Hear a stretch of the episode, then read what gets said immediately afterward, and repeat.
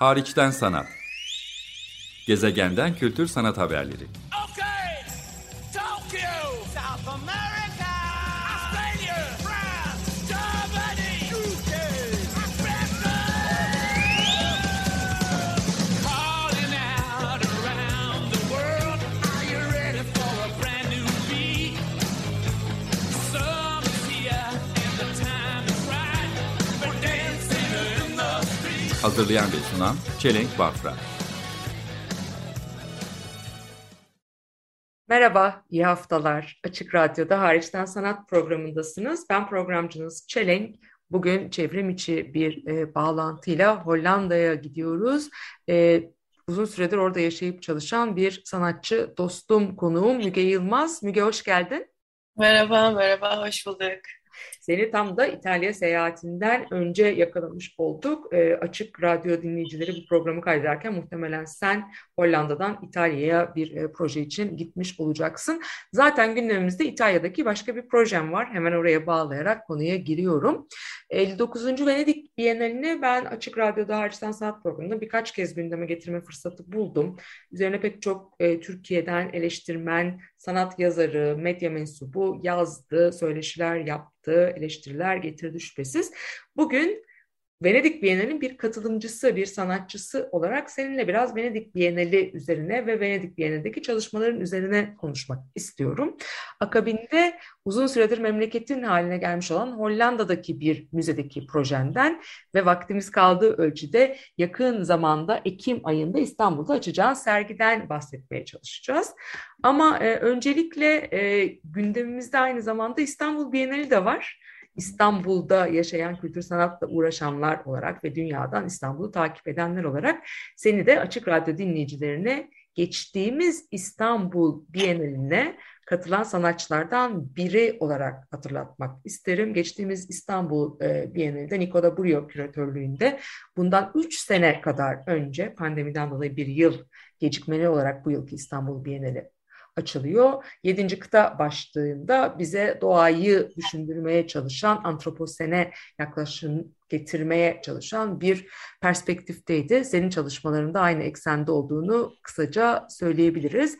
Ve de 2013-2014 yıllarında Rijks Akademik'teki Amsterdam'daki eğitiminin akabinde büyük ölçüde Amsterdam'a yerleşmiş, orada araştırma odaklı pek çok farklı medyaya yer veren fotoğraf, performans, yerleştirme gibi anlatılarını izleyiciyle paylaştığını ben hatırlatmış olayım.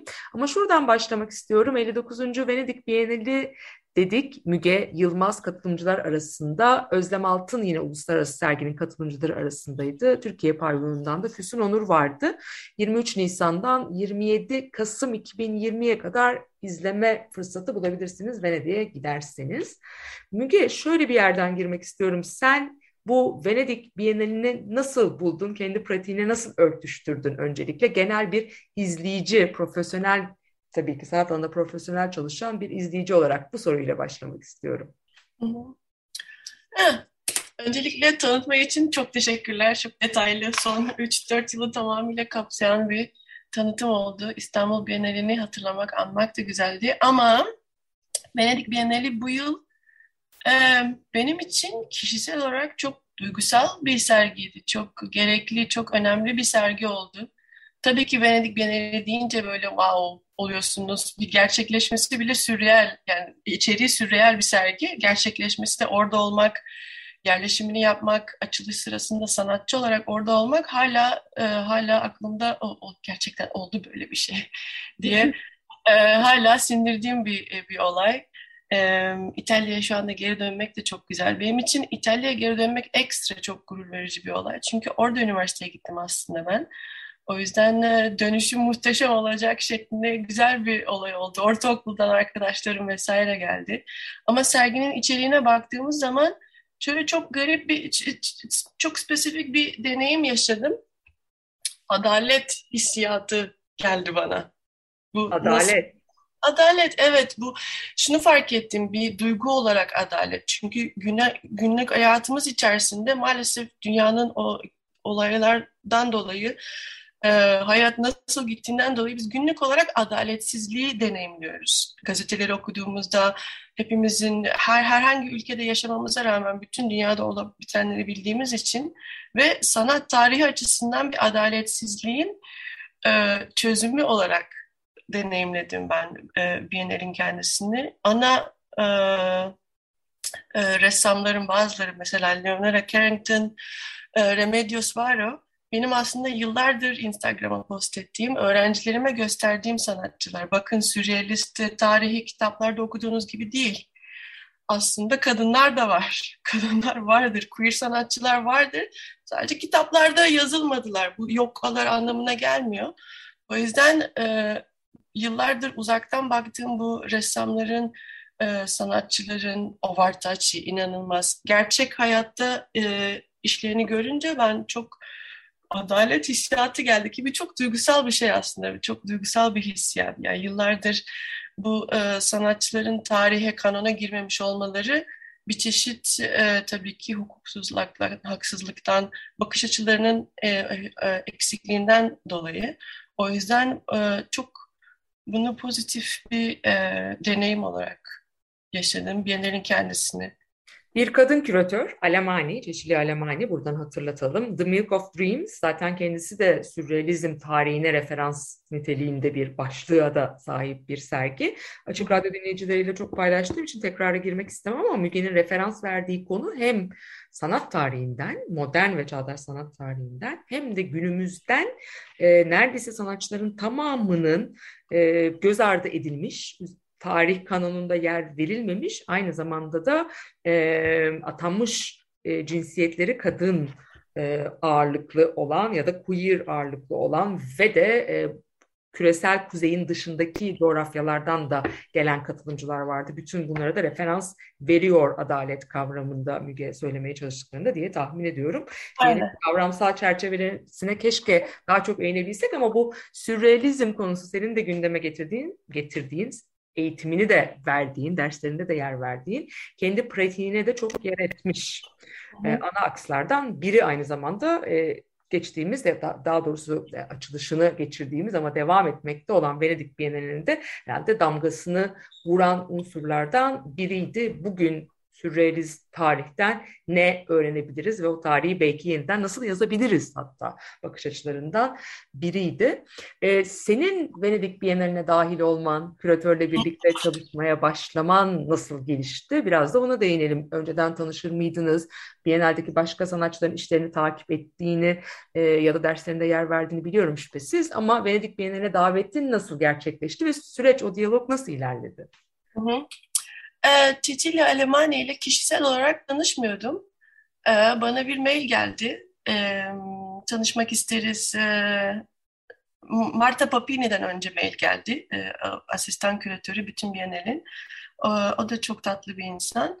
Ondan sonra işte tanıştık. Geçen yaz idi sanırım. 2022'nin yazı sırasında online tanıştık tabii ki. O, ben senin işlerini biliyorum dedi ki muhtemelen İstanbul Bienalinde görmüştür işlerimi diye tahmin ediyorum. Böyle gelişiyor olaylar. Gerçekten zaten işlerini biliyorum demesi bile benim için çok gurur verici bir şeydi.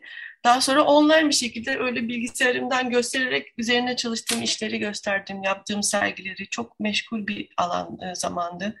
Geçen yaz bütün pandemi sırasında ertelenen sergilerin hepsi 2022'nin sonlarında peş peşe açıldığı için Eylül, Ekim, böyle ben peş peşe bütün fikirleri üretimi içerisindeydim. Üzerine çalıştığım işlerden bir tanesi de bu feminist bilim kurgu kütüphanesiydi. Benim o projede yapmak istediğim şey aslında Biennial'in yaptığı sürrealist ve fantezi üzerine çalışan sanatçılara yaptığının bir benzeri, bilim kurgu yazan kadınlar, queer ve trans sanatçıları topluyorum. Bu gerçekten bir kütüphane aslında, aynı zamanda da hayali bir kütüphane. Umay X'e Kaya Kızı diye bir Türk babaanne emekli astronot teyzemizin alter ego şeklinde aslında onun kütüphanesi. O yüzden benim yaptığım araştırma da çok benzerdi.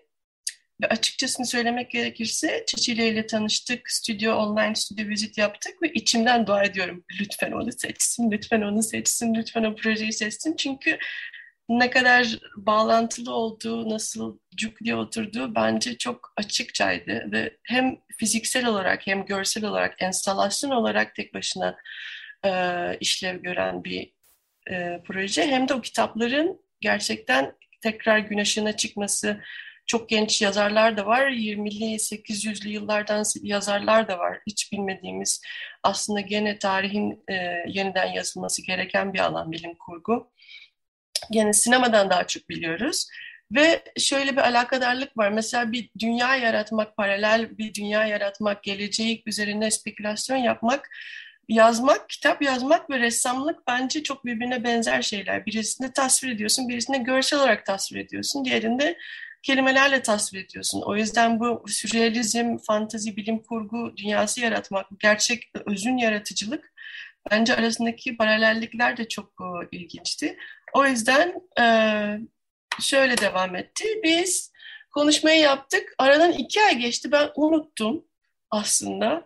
O meşguliyetle düşündüm. Herhalde olmadı. Olsun, sağlık olsun diye devam ederken bu projeyi Venedik'e getirir misin? Yeniden yaparak, tamamıyla site spesifik, o mekana özel olarak. Çünkü mekanı da çok farklı bir yerde. Bienalin içerisinde. Ve ben de mutlu oldum tabii ki. Böyle bir proses başladı işte Bienal. Mekan çok farklı bir yerde dedin. Hatta yani artısı ve eksisi olan bir mekan olarak ben biraz daha tasvir etmeye çalışayım. Eksisi şu, genelde Giardini'ye Bienal'in uluslararası sergilerinin ve pavyonlarının pek çoğunun yer aldığı 2 ana mekanı var Venedik Bienal'inin. Biri Giardini, diğeri Arsenale. Giardini'de uluslararası sergiyi, yani küratörün Cecilia Alemani'nin yaptığı uluslararası sergiyi görmek için genelde ana binaya, o eski İtalyan pavilyonu olarak adlandırılan yere gidip grup sergisi gezmeye alışkın olan bir izleyici profili var. Tabii ki Giardini'nin farklı noktalarına yayılan işler de görüyoruz. Onlar da genelde açık havada karşımıza çıkıyor. Fakat deneyimli Bienal izleyicisi Sherling Pavilyonu da her zaman bilir ve oraya gider. Senin işinin de artısı şu, Sherling Pavilion adeta senin Venedik Bienal içinde solo bir sergine ev sahipliği yapar nitelikteydi. Hemen Giardini'nin girişinde tünele benzeyen, seraya benzeyen aynı zamanda bir yapısı var ve genelde de kitap odaklı, metin odaklı işler için bir infotek gibi ya da sanatçıların seçtiği kitaplardan oluşan ya da bazen kitapların satıldığı, bazen kitap odaklı, metin odaklı enstalasyonların yer aldığı, hep mekana ve bağlama özgü projelere yer veren ayrıcalıklı bir nokta. Hakikaten solo bir senin sunumun vardı. Nisan'da oraya gittiğimizde de güzelce onu gezme fırsatı bulmuştuk. Mekanla ve Sherling Pavilyonu'nun ister istemez çok yüklü olan tarihiyle nasıl başa çıktın? Venedik Bienallerinde her seferinde kullanılma biçimiyle diyeyim. Aynı zamanda mekansal özellikleriyle. İkinci sorum da şu olacak. En son Nisan ayının son günlerinde seninle orada, yani Bienal'in açılış döneminde birlikteydik. Ama Eylül'e geldik neredeyse. Aradan geçen zamanda izleyicilerden geri bildirim geldi mi oradaki kitapları, senin işlerini görenlerden? İkinci sorum da bu olur. Sherling Pavilyonu'nun tarihi bana yazmaz diye düşündüm. Ben yapabilirim diye düşündüm. Normalde tabii ki kitap üzerine spesifik bir mekan olması, mimarisinin o sebeple kitaplar için yapılması mükemmel bir bağlantıydı. Orası çok güzeldi. Çok her şakalar oldu. Kendi ülkeni temsil ediyorsun şeklinde bir pavilyon oldu aslında. Tamamıyla farklı bir pavilyon. Her ülkenin kendi pavilyonu.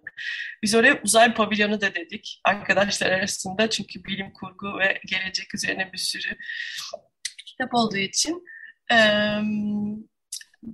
Sherling Pavilyonu'nun tarihi çok beni çok üzerine düşündüğüm bir şey olmadı açıkçası. Daha çok gelecek üzerine, tamamıyla tarihi yeniden yazan bir sergi olduğu için muhtemelen içerisinde bu kadar trans, queer sanatçı tarafından yazılan kitapların ilk defa olduğunu tahmin etmek istiyorum. Şimdiye kadar böyle bir şey olduğunu zannetmiyorum. Bazen aslında sergi içinde kullanılmış daha önce ama daha çok mimarlık bienali içerisinde sergiler için kullanılmış. O yüzden öyle gelişti. Şeyi fark ettim, materyal bağlantısı çok ilginçti. Pavilyonun dışarıdan görünümü çok metalik, biraz böyle 70'lerin sci-fi gibi, bilim kurgu gibi. Ama içerisi çok tahtadan yapılmış. Benim işlerim de tahtadan. Aynı zamanda şunu düşündük. Kitaplar da ağaç bir zamanlar ve bütün materyalle bağlantısı işin şiirsel olarak çok güzel oldu bence. Tabii bazen önünden geçip içeri girmeyenler oluyor. Çünkü tam her şeyin tam merkezin ortasında ama önünden geçenler de oluyor bazen tabii ki. O yüzden giderseniz unutmayın diyorum. Sherling Pavilyonu aslında serginin bir parçası. Tam önünde Belçika pavilyonu var, İspanyol pavilyonu var. Böyle. Harika. Peki şeyi de sorayım. Evet, orada gerçekten kitaplar da var ama sen alışılageldiği üzere raflara koyarak, çünkü hazır, güzel, hakikaten o iyi tasarım kitap raflarını kullanmadın. Sen bambaşka bir enstalasyon yaptın. Kitaplar da oradalardı. Şeyi konuştuğumuzu hatırlıyorum. Bu kitaplar çalınabilir. Venedik Bienali gibi yüz binlerce kişinin gezdiği bir yerde. Yürüyebilir, üstüne müdahale edilebilir, bir şeyler yazılabilir. Sen bütün bunlara çok açık olduğunu, hatta ne kadar da güzel olacağını söylemiştin. Dolayısıyla deminki soruma geri dönüyorum. Nisan ayından bu yana sana hiç oradan haber geldi mi? Kitap eklenen, eksilen, müdahale edilen bir şey var mı? Yaşıyor mu enstalasyon? Neler oluyor? Evet, bazen biri işte Instagram'a post edince benim içime su serpiliyor, hala orada diye düşünüyorum. Evet, böyle aslında bence Venedik Bienali çok uzun süreli ve çok kalabalık, kişilerin gittiği, kalabalıkların gittiği bir sergi olduğu için genelde bir şekilde biliyorum olur böyle şeyler. Bütün sona doğru zaten böyle senin sona doğru çok gitmeyin. Ekim'de, Kasım'da enstalasyonlar, yerleştirmeler kırık dökük oluyor şeklinde. Bu çok normal bir şey. 2 kitap gitti. Onu nasıl tam hangi kitapların gittiğini biliyorlar bilmiyorum ama 2 kitap haberi geldi. Ben onları yeniden geri alırım. Yerlerine yeni yerleştiririm. Bazıları zor bulunur kitaplar. Gerçekten basımları bitmiş, sadece 60'lardan 70'lerden beri tekrar basılmamış kitaplar. Onları da ben oraya şey yaptım, direkt fix ettim. Alınamayacak yerlere koydum, ya çok yüksek ya da çok hafif bir şekilde arkalarını birleştirerek. O yüzden onlara direkt bakamıyorlar. Ama o konuda bence çok iyiler şu anda. Çünkü çok büyük bir sorumluluk hissiyatı var bence kitaplar için. O yüzden girişte de resepsiyon diye benzeyen bir mekan var. Orada gün boyu kalan bir guard var. Gün boyu kalan bir kişi gelen çıkanları görüyor aslında.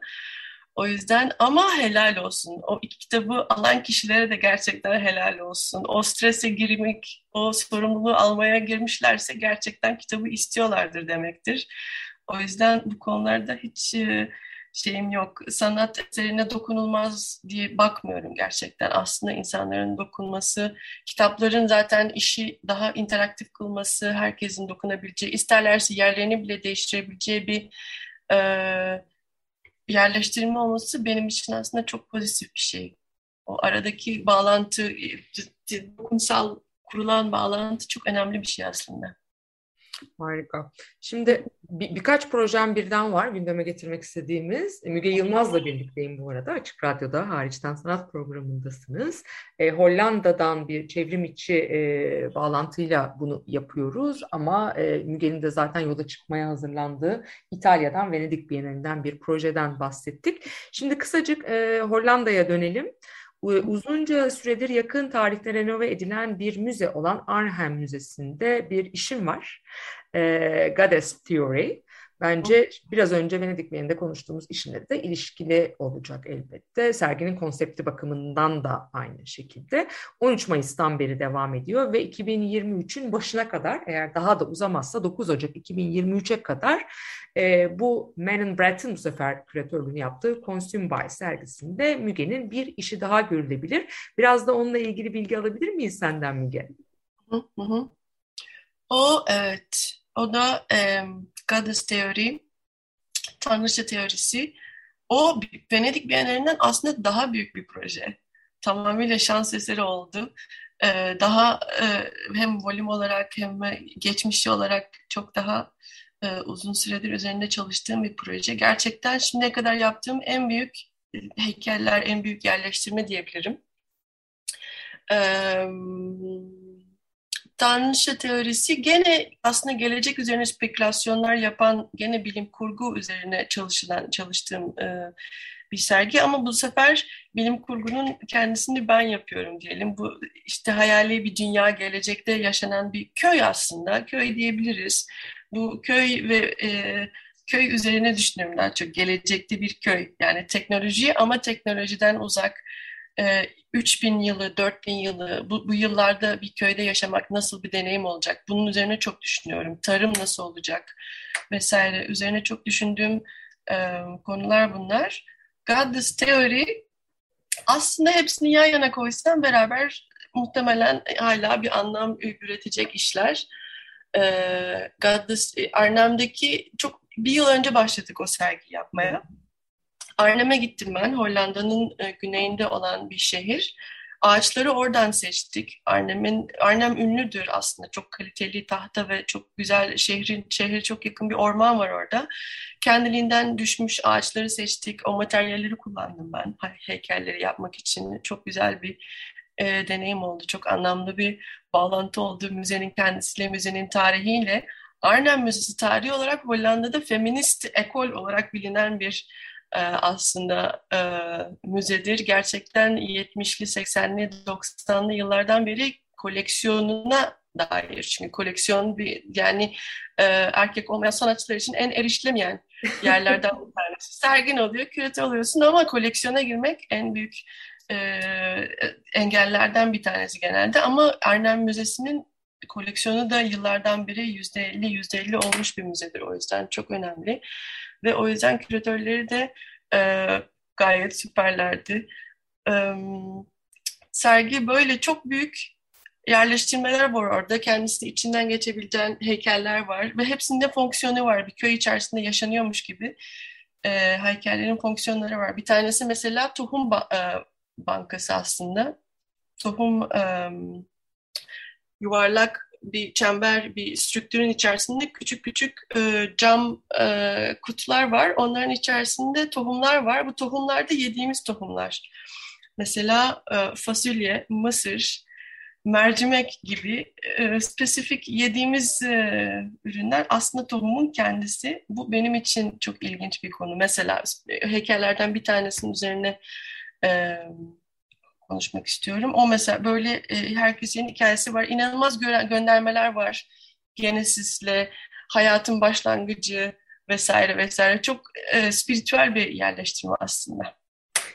Peki, son olarak birkaç dakikamız kaldı zaten ama ben buradan toparlamak üzere hatırlatayım. Müge Yılmaz'ın işlerine daha önce İstanbul Bienali'ne denk gelmediyseniz halihazırda Kasım ayının sonuna kadar devam eden Venedik Bienali'nde Giardini'deki Sherling Pavilion'da uluslararası serginin bir parçası olarak denk gelebilirsiniz.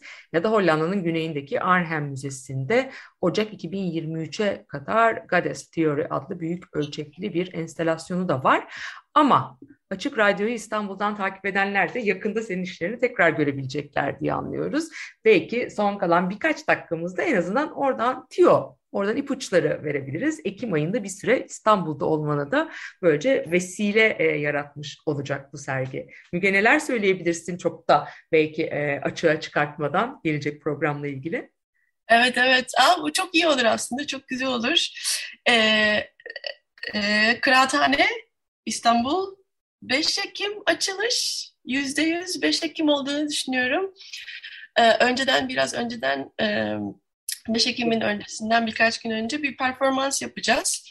Haliç içerisinde, belki bunu internetten söyleriz. Çok deniz üzerinde bir performans olacak. Çok şiirsel, çok güzel. Su üzerine, bütün serginin konsepti ve içeriği su üzerine toplanan farklı sanatçılar olacak. Gene bence çok güzel bir sergi olacak.